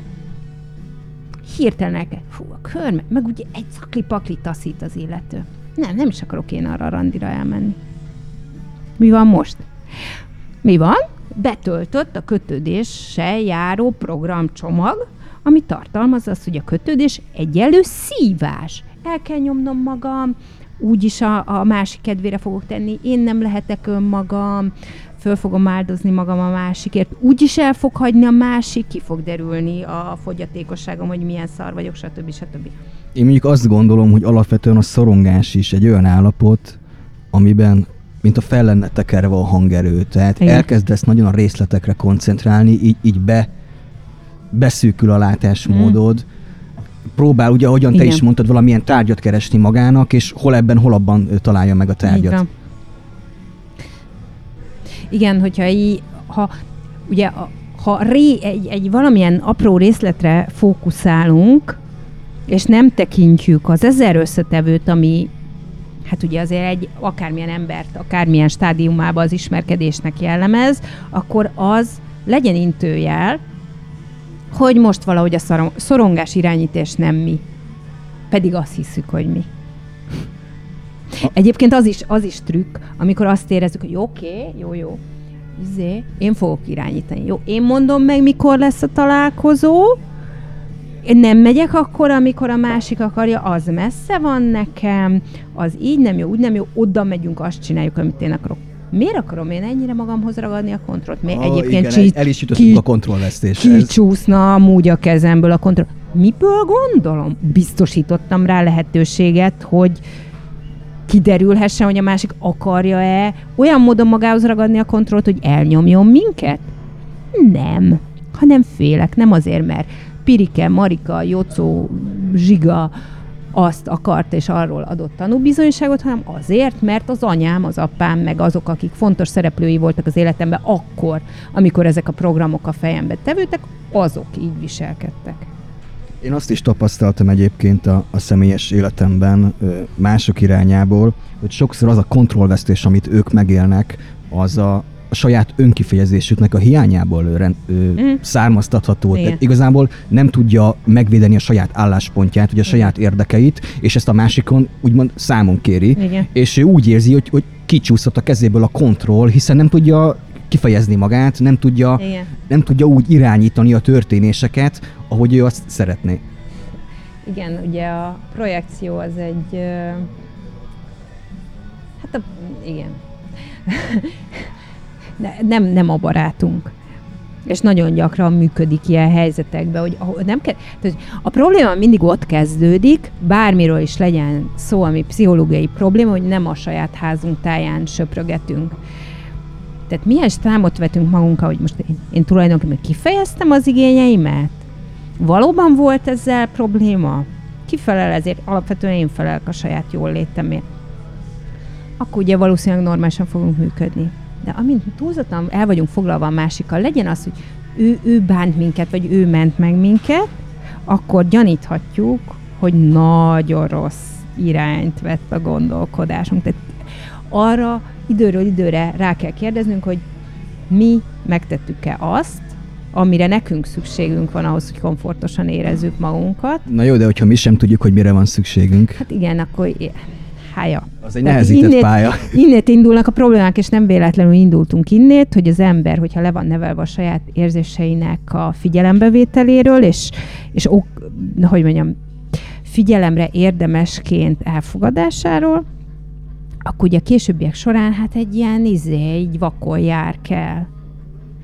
És, és akkor van az, hogy mondjuk felnőttként már úgy kell eljárni, mint az öreg nénikkel a családtagoknak, akik nem érzik a szomjúság érzetet, és le kell eléjük rakni egy két literes kancsót, hogy ha tetszik, ha nem, egész nap idd meg ezt a kancsót, vizet, az érzéseinkkel legyünk ilyenek, hogy időnként, mit tudom, állíts be a órát a telefonodon, és kérdezd meg magad, hogy hogy érzem magam. Vagy amikor úgy érzem, hogy valahogy gyanús fordulatot vett a hangulatom, mert hirtelen van egy váltás, hirtelen rosszul érzem magam, akkor kérdezem meg magamtól, hogy ho-ho, akkor most ez én vagyok, vagy valaki másnak, szóval most ácsi, ne azonnal zsigerbű reagálják, mert még ugye a kötődési zavaroknál, meg a borderline jellegnél ugye ez egy ö, sajátosság, hogy reaktívak vagyunk. Tehát amint jön egy benyomás, azonnal tettek követik. Nincsen közbegondolkodás, mérlegelés, realitásnak, saját érzéseinknek a vizsgálata, hanem azonnal már tettek ezt ne, hanem mindig le, próbáljunk meg mesterségesen egy féket beiktatni, időkérés, másiktól, magunktól vonuljunk el, foglalkozunk azzal, hogy, hogy kitisztázzuk magunkba, hogy akkor mi is az, amit mi képviselünk, és amikor ez már megvan, akkor lépjünk tovább. Ez lehet, hogy bazilassú lesz. Tehát egyébként, hogyha kapcsolat, egy kötődési zavaros egy kapcsolatban kezd valaki másikkal, akkor ugye magát és a másikat is érdemes figyelmeztetni, hogy lassan haladjon. Ne azonnal izé beleugorjunk valamibe, amit utólag definíció szerint megbánunk. De ez már csak akkor működik, hogyha másiknak van akkora öntudata, hogy tudja magáról, hogy neki kötődési gondja van? Hát ugye egy ideális világban az van, hogy az emberek ugye azért foglalkoznak a saját uh, mentális állapotukkal, ki a, saját, ház, a saját házatáján söpröget. Ide majd még egyébként És két ilyen ember találkozik, és egyébként ilyenről vannak pozitív sztoriaim, hogy a atom kötődési zavaros ember így tudta magát arról a szintről, amit mondtam, hogy megnő a segge reggelre a 250. numerának, szintről fölhozni oda, hogy először volt két csaj, aki versenyben volt, és már használhatóbb kapcsolatra alkalmasnak tűnt odáig eljuttatni, hogy volt egy valaki, akivel tudott egy rendes kapcsolatot nyelbeütni, ingadozásokkal, bizonytalanságokkal, szenvedésekkel, de végül eljutni oda, hogy ők jó párosként együttműködjenek. Mi volt a titka a dolognak? Mindkét fél pszichológushoz járt. Én azt gondolom, hogy az is rohadtul megnehezíti az ember dolgát, hogy azokhoz vonzódik alapvetően, akik, akik a korábbi sérelmeiket valamilyen módon csesztetik, birizgálják. Igen, hogy ugye amit mi szerelemnek tudunk és érzünk, az ugye hát az ilyen romantikus, habos, babos elképzelésektől azért vajmi távol áll, hogyha mélyére nézünk, tehát tulajdonképpen arról van szó, hogy gyerekkorunkban elszenvedtünk különböző sérüléseket, nem lett jó vége bizonyos konfliktusoknak. És ugye az emberben van egy ilyen, nem szeret ilyen ö, vert hadként elvonulni, és ösztönösen ugye olyanokhoz vonzódunk, akik azokat a problémaköröket dobják föl, amikkel annak idején küzdenünk kellett, és azzal a reménnyel vágunk bele ezekbe a kapcsolatokba, hogy ezúttal jól fog végződni a dolog. Na most... Jól végződik? Kurvára nem. hát egyrészt a probléma súlyosságától függ. hát valamennyire lesz ez a, a tendencia ideális esetben is. Minél inkább az ember a saját meccseit megvívja, a saját démonjaival, a saját múltbéli élményeivel, annál kevésbé lesz igénye rá, hogy azt a meccset újra megvívja valaki mással. Ö, és akkor tud jól végződni, hogyha mindenki a saját házatáján söpröget. Mert ha tudatosság nincs, akkor, akkor, akkor borítékolható a kudart. És ugye ezért tragikus, hogy ö, tényleg nagyon ö, nehézkes olyan szakemberhez jutni, például, aki igazán ö, jól tudja kezelni ezeket a helyzeteket, és mondjuk ö, de egyrészt szakmailag felkészült, másrészt nem elítélőleg gondolkozik bizonyos zavarokról. Na igen, ennél a pontnál mondtam, hogy erre ki szeretnék majd térni. Én olyan 18-19 éves koromnál tapasztaltam, hogy valami gond kell legyen. Tehát, hogy irracionális az az érzelmi reakció, amit egy adott személy vagy szituáció kivált. Igen. És én akkor elmentem egy, mondhatni édesanyámnak a kollégájához, egy, ez egy STK-s pszichiáter volt, és egyébként egy órán keresztül tök jól elbeszélgettünk arról, hogy ki milyen bokákat szeret egy, egy, egy csajon, meg egyéb irreleváns hülyeségekről, és akkor gyakorlatilag a konklúziója az volt, hogy nincs a gyereknek semmi baja, csak érzékeny. Ami önmagában valóban érzékeny, de... Mondjuk az már önmagában baj, hogyha érzékeny, mert ugye például hogyha most megint a borderline-ra visszatérünk, és most anélkül, hogy továbbra is, hogy nem a klinikai kritériumokat veszük, de ugye mondják, hogy mint az égési sérültek, ugye harmadfokú, hogy az érzékenység így elképzelhet, hogy megsújint egy szellő, elszáll egy légy, és azt érzed. Tényleg hiperérzékenyek nagyon sokszor. És ez, ez, ez már maga a probléma, hogy hogy ne legyél annyira érzékeny minden behatás, hogy az ilyen felnagyítva jelentkezzen nálad. Tehát ugye a, kollégának ugye ez volt a csak. Ez nem csak.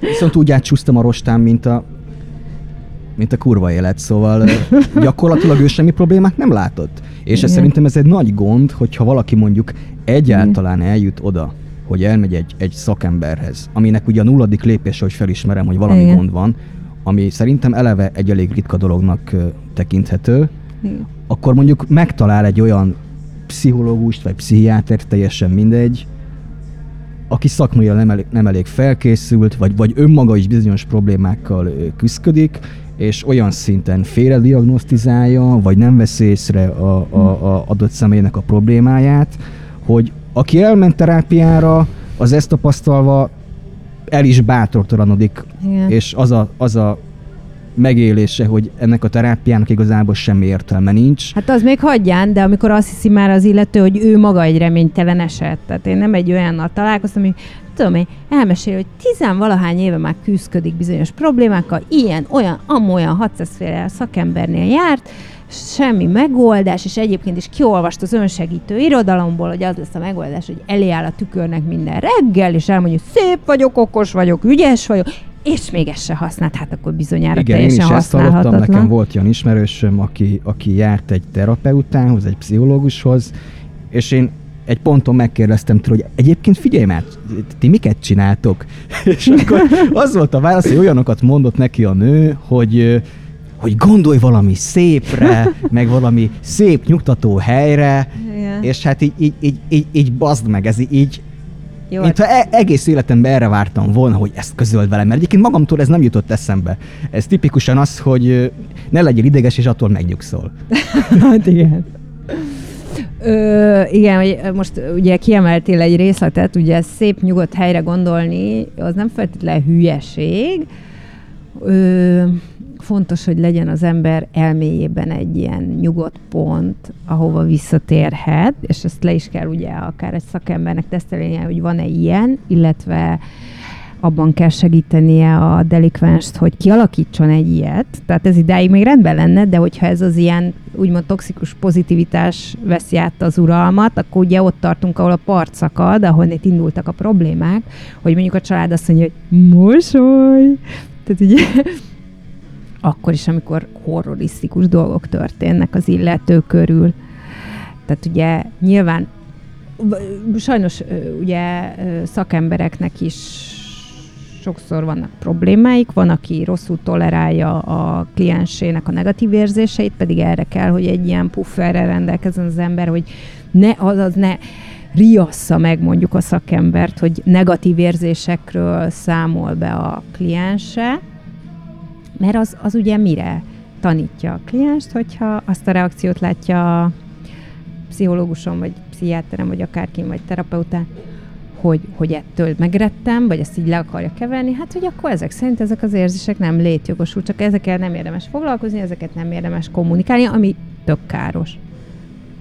Tehát ugye ezt, ezt kell tudni egy szakembernek elviselni, hogy tényleg brutál dolgokat elmesélnek neki. Én is borzasztó rémtörténeteket, ha, rémtörténeteket hallottam, tehát én, én olyat is hallottam, hogy a csaj, aki, aki pszichológushoz járt, egy ponton a pszichológus arra próbálta rávenni, hogy ő üljön az ölébe, és ilyen szexuális tartalmú levelet adott a, a terápia végén a kezébe. Az üljön az ölébe, ott, ott már most a levéltől függetlenül ugye itt megbicsaklik a történet, tehát az ilyen nettó abúzus. Ugye Igen. azt még el tudni, hogy akkor megint csak izé, ugye Hát, hogy, hogy oké, okay, hogy invalidáló élmény az, hogy a, a család így lekeveri a negatív érzéseket, és mosolyogni kell, és haladni kell, és le kell rólunk ezeket a pattintai, vagy egyáltalán nem is törődik a negatív érzéseinkkel, de, de hogyha mondjuk még bántalmaznak is valamilyen módon, vagy szexuálisan úgy közelednek hozzánk, ahogy az nem helyén való, hát az meg aztán végképp. Tehát, hogy az ugye egyrészt megerősíti a bántalmazást, ami egyébként gyakran az ilyen emberek élettörténetében előfordul, másrészt ugye, ha ezt valaki környezetének elmeséli, akkor az sokszor megint csak ö, ilyen ö, invalidáló hozzáállást hív elő, magyarul áldozathibáztatás, magyarul nem hisznek neki, stb. Miért van ez? Mert relatív normális emberek is szeretnék azt hinni, hogy nincsenek veszélyben. Ez mikor lehetséges, hogyha a világ igazságos? Tehát rossz dolgok, csak olyan dolgok, olyan embereket történhetnek, akik tettek is érte. És mindjárt ott vagyunk, hogy ha, ha mondjuk egy szakember így, így jár el, akkor hú, ezt te biztosra kitaláltad. Ez nincs is így biztos valami módon te ezt kiprovokáltad, és ez meg még rátesz arra a károsító hatásra, ami alapból mondjuk megvan egy alatt, adott embernek az élettörténetében. Én azt is gondolom, hogyha valaki azt gondolja, hogy a világ igazságos, az valami borzasztó miszkoncepcióban él, a, a, a világ kurvára nem igazságos. Viszont szeretném, ha kicsit beszélnénk itt a, a stigmáról, és eloszlatnád azt a prekoncepciót, hogy mondjuk olyanok járnak terápiára, akik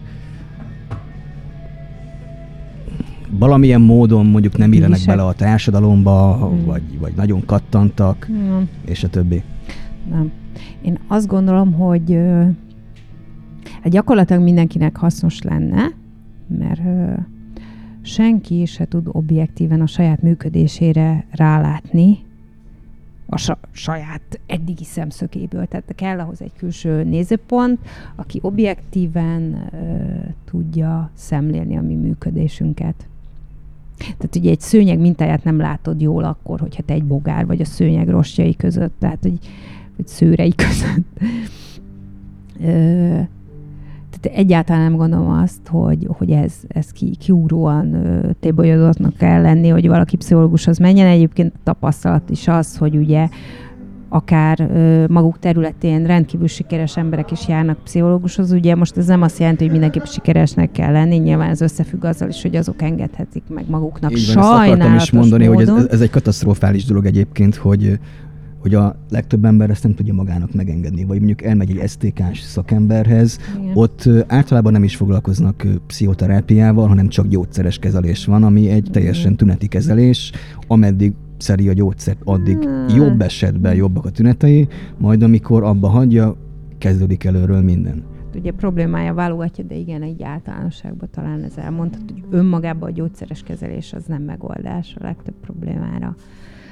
Hát ezzel most igazából itt nem tudunk csodát tenni. Ideális világban az lenne, hogy ez mindenkinek járna. Még ideálisabb világban az lenne, hogy senkinek nem lenne szüksége erre az egészre, mert eleve jól nevelkednének az emberek. Ugye ez az kéne, hogy ne legyen annyira stresszes a világ, ne annyira próbálják így uh, ö, ö, művi veszélyekkel, meg művi igények felélesztésével befolyásolni az embereket, ne olyan irányba lökjék, hogy ö, a gyors és egyszerű megoldásokat részesítsék előnybe, hanem a valósággal szembenézve az árnyalatokat és a hosszas, nem, nem végtelenül hosszú, de a szükséges hosszúságú munkának a belefektetésére biztatnák az embereket, amihez érdemi segítséget nyújtanának, és akkor így aztán ugye ez az egész nem is lenne, de ugye ez nincs.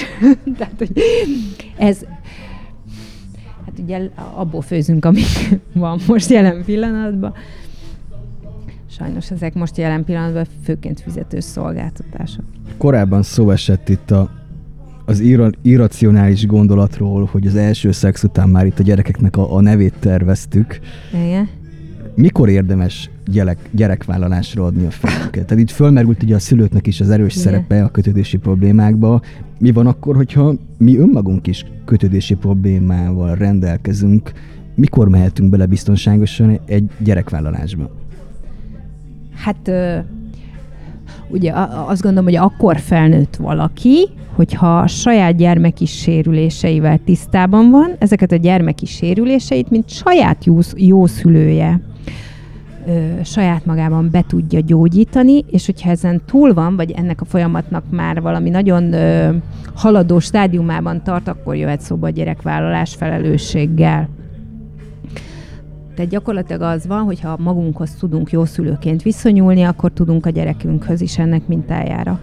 És ez lenne az ideális sorrend. Igen, hogyha még magamat sem tudom kezelni, akkor hogyan akarok kezelni egy ugyanan létrejövő személyiséget? Hát igen. Tehát olyan szintű problémánk, a, amikor a kedves kliensnél az egy hírérték, hogy megetettem magam, ugye, hallottunk már ilyet, akkor, akkor ugye az tök jó, hogy megetette magát az illető, csak hát még azért ennél, tehát ugye a Maszló piramison fölfele haladva azért még vannak perspektívák. És amikor már pippálva van a mondjuk ön megvalósítás szintje, akkor érdemes mondjuk belefogni a gyerekvállalásba. Ne, akkor sincs, tehát teszem hozzá, ugye van ilyen, hogy valaki akkor kap pénzbe, és pszichológushoz akkor megy, amikor már van gyereket, tehát ugye azért ezen se kell megrémülni. Ö, ugye a szakem, jó szakemberek ugye felnőtteket hoznak helyre, nyilván nem egyoldalúan, hanem együttműködve az alanyjal, de hogy tehát nem tragédia, hogyha akkor kapunk kézbe, amikor már van gyerekünk. Itt vannak bizonyos ö, kulcskérdések, hogy mondjuk képesek legyünk mondjuk bocsánatot kérni a gyerekünktől, ha valamit elrontunk, és ezt komolyan is gondoljuk, és tényleg változtassunk a viselkedésünkön, mert gyakorlatilag a, amikor kezelünk egy delikvens felnőtt korában, akkor ilyesmik történnek, hogy újra keretezzük azokat a múltbéli történéseket, amik megkárosítottak. Elmondjuk, hogy oké, okay, ez megtörtént, de ez nagyon nem volt jó így. Hogy ez, ez, ez nem természetes, te akként élted meg, mert ez volt az életed, de ez így nem volt jó. És hogyha ezt mi élő egyenes adásban elmondjuk a gyerekünknek, hogy jó, oké, ingerülten szórtam rád, de ez így nem volt jó, én is tudom, és t- mindent meg fogok tenni annak érdekében, hogy ez ne ismétlődjön meg, akkor gyakorlatilag ö, már korrigáljuk a saját hibáinkat. Akkor nincs túl későn? Nincs. Jót tenni sosincs késő. Nyugdíjas korba se, semmikor se. Tehát jó irányt venni az életünknek bármikor, tehát bármikor érdemes ebből belefogni, hogy jó irányt vegyen az élet. Amihez még vissza szeretnék térni, és itt felírtam magamnak, az több minden elhangzott, elhangzott a, a közönybe burkolózás, Igen. elhangzott a, a túlkompenzáció abban a formában, hogy a, a, a legyet röptében, uh-huh. Elhangzott az információs többlet, hogy ez mennyire vezet a, a kiüresedéshez. Én azt tapasztaltam, hogy mondjuk abban az irányban kompenzálunk túl, hogy mindenkit, aki a, a, az utamba kerül, nagyon könnyen eljutunk a, a kiüresedéshez. Igazából... Hát már az maga maga a kiüresedés. Nagyon nem szolgálja az érdekünket, és a, a, a végül, minthogyha magunkkal nem lennénk önazonosok. Hát nem is végül, hanem eleve. Tehát ugye, ugye a, a, ha mondjuk valaki ez a legyetés röptében, és akkor így izé futószalagon teszi magáévá a, azt, aki a potenciális partner, az ugye már arról szól, hogy valahogy a saját érzéseinktől távol akarunk maradni, többek között erről is szól. Mert hogy nem, ha mi, van, aki azt mondja, hát mi mit csinál, otthon szomorkodja? Igen, bakker, otthon szomorkodja, vagy a szakemberre szomorkodja, vagy a barátoddal szomorkodja. Igen, szomorkodja. Igen, van, amikor a szomorúságnak van itt az ideje, amikor életem szerelme elhagyott. Igen, akkor szomorkodjál, ne menjél izé a legyet is röptében ö, magadévá tenni, mert az ugye csak egy, az egy drog. Az ürességet betöltendő, és ugye Sokszor egyébként az ilyen problémák ugye együtt járnak bizonyos függőségekkel. Mert ez, ez egy is a függőségnek egy formája. Ezt az űrt, ha van benned egy űrt, tök logikus. Mit csinálsz az űrre? Hát betöltöd. Honnét kívülről? De nem tudod betölteni itt a trükk, mert olyan egy ilyen embernek a belseje, mint Károly bácsi hamutartója a frakban. Frak karácsonyra készít Károly bácsinak egy hamutartóst, igen ám, de velős csontból teszi, aminek ugye mindkét oldala lukas, és ha nem a párkányra teszed, akkor kihullik belőle a hamuna. Pont ilyen a belső, és ez most ez egy ilyen képletes ízé, de egyébként ennek megvan a idegrendszeri megfelelője is, hogy, hogy gyakorlatilag az agyunk nem fogja a jót. Nem tudja megtartani magában a jót. Bármilyen enyhülés, az csak időleges lehet.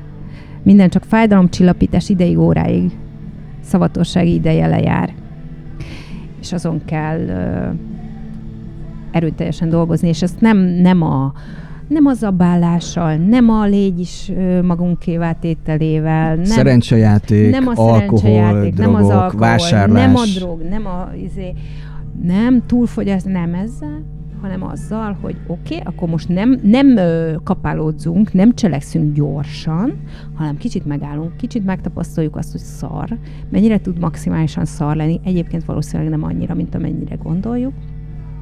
Ennek a szarnak a kezelésében adott e, esetben segítségért folyamodunk, ö, és olyan eljárásokat tanulunk meg, amik rövid és hosszú távon enyhülést okozhatnak. Tehát sokszor egyébként ezek eléggé gyakorlatias dolgok, hogy hogy ezt a hirtelenséget, a, hír, a destruktivitást, a hirtelen kapálózást valahogy megfékezzük. Tehát egyrészt vannak ennek ilyen, ilyen nagyon gyakorlatorientált részei, meg vannak ugye ilyen mély tisztítás részei, amikor megnézzük, hogy milyen múltbéli szarok bugyognak föl akkor, amikor azt hiszik, hogy hú, de most mennyire hitelesen érezzük, amit érzünk, de nem. Szerintem most tartsunk egy szünetet, és, és visszatérünk a, a napi butha rovatunkkal. Oké. Okay. Mennyi volt ki?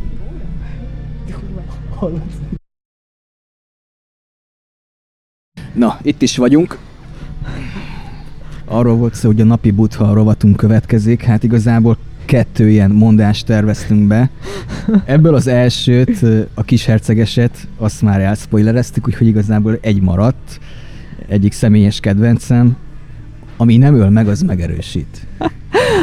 Hát... ez, ez valami akkora orbitális fasság, hogy ez hihetetlen. Hát igen. Szóval ugye, hát biztos, hogy mindenre ez nem igaz. Induljunk ki onnét, hogy mire ilyen. Hogy elvileg ugye a különféle krízis helyzetek, azok egyúttal megfelelő hozzáállás esetén lehetőséget is jelentenek arra, hogy az ember viselkedés egy új szinten szerveződjön újjá, és uh, meghaladja saját magát. Sőt, De az már annak a függvénye, hogy az adott sérülést én hogyan kezelem. Tehát hát alapvetően persze. nem a sérülés, a sérülés nem erősít meg, tehát a, a, ami nem öl meg, az megsebesít, és az, hogy, hogy ettől megerősödsz, vagy meggyengülsz, az már attól függ, így hogy van. te azt a sérülést hogyan tudod kezelni. Igen, tehát nem a sérülés segít hozzá, hogy megerősödjél, hanem létezik olyan verziója a sérülésnek, amihez ha jól állsz hozzá, akkor akár meg is erősödhetsz tőle. Ha meg rosszul, akkor ami nem öl meg, az megnyomorít. Hát alapvetően megnyomorít, ugye gyakorlatilag az egész adás erről szólt. Azt kell mondjam, hogy arról beszéltünk, hogy hát ugye a, a, a traumáink, amiket ért ö, sérülések, vagy olyan dolgok, amiket aként éltünk meg, azok maradandó nyomot hagynak a működésünkben, a meggyőződéseinkben, a reakcióinkban, önbeteljesítő jóslatként működnek onnantól kezdve, hogy beletevődtek az agyunkba a működésünkbe, és ezáltal folyamatosan ö, előteremtik azt a káros hatást, amit annak idején okoztak. Tehát ez a ez az alapértelmezett hatása a sérüléseknek, és megerősít, hát végülis, hogyha megsérülünk, hogy lehorzsoljuk a fél karunkat, akkor uh, ott egy rohadt nagy var keretkezik, ami erős, egyébként keményebb, mint a rendes bőrünk, de igaz rugalmatlanabb is. Tehát ez, ez a rugalmatlanság viszont nem jó, mert ugye a élethez való alkalmazkodáshoz rugalmasság kell. Ö, illetve még az is eszembe jut erről, hogy ugye vannak olyan emberek, akiket ilyen erős valakiként ismerünk. Hú, ez egy ilyen erős nő, aki minden, egy Amazon, macsetás Amazon. Erről aki... van egy rohadt jó South Park rész is egyébként az erős nőről. Mindjárt kitérhetünk rá. Vagy mindegy, szóval nem feltétlen nő, férfi, akárki lehet. Ö, na de igen, de hogy, hogy az az erő, amit ez az illető gyakorol, az valódi erő-e, vagy ugye egy szükségtelen túlreagálás a bizonyos helyzeteknek, mert lehet, hogy ez az erős nő rohadt erő, tehát így, tudja az erőforrásait mozgósítani ö, olyan helyzetben, amikor válság van, és probléma van, de tudja-e azt a kurva macsetát letenni akkor, amikor semmi nincs, amikor nyugi van, amikor vasárnap délután kéne a sorozatot bámulni a szerelmével, vagy mit tudom én mi. És ha nem tudja, akkor ugye az nem egy jó alkalmazkodás, tehát nem kell minden körülmények között rohadt erősnek lenni, meg hát ugye az erőt is át lehet értelmezni, hogy mi az erő. Az az, hogy érzelmileg merek sebezhető lenni, kockáztatom azt, hogy a másik esetleg megbánt, vagy valami. Lehet, hogy az az a valódi erő. Tehát nem mindegy, hogy kiolvassa ezt az idézetet, és melyik részt veszi ki belőle. Szóval általában ezekkel a napi buthában, majd még később is felsorolt idézeteinkkel az a baj, hogy attól függ, hogy milyen hatást váltanak ki, hogy milyen szemüvegen keresztül értelmezzük ezeket, mert mindenki tudja ugye a saját ö, nézeteit igazolóként felfogni ezeket az Kicsit idézeteket. olyan, mint a horoszkóp, hogy igazából Igen. annyira általánosságokat fogalmaznak meg, hogy szinte mindenki tudja valamilyen módon Igen, interpretálni. ahogy akarod, úgy értelmezed. És sokszor ugye magyarul a hülyeségben erősítenek meg és akkor itt, itt kanyarodok vissza az árnyalatoknak és a teljes képnek a hangsúlyozásához, ami ugye sokunkból uh, hiányzik, anélkül, hogy különösebb erőfeszítést tennénk, hogy mégiscsak meglegyen, és előhívjuk magunkba. És szerintem legyen ez a végszó, az árnyalatoknak a, a jelentősége. Éljenek az árnyalatok, a színek, a fokozatok. És közben nekem egy csomó, csomó gondolatom itt szerte ágazott, és kivirágzott, amit szerintem a következő adásban ki is fejtünk. Addig Mert már így is öt órája tart. Nem terveztük ennyire. Hello mindenki! Sziasztok!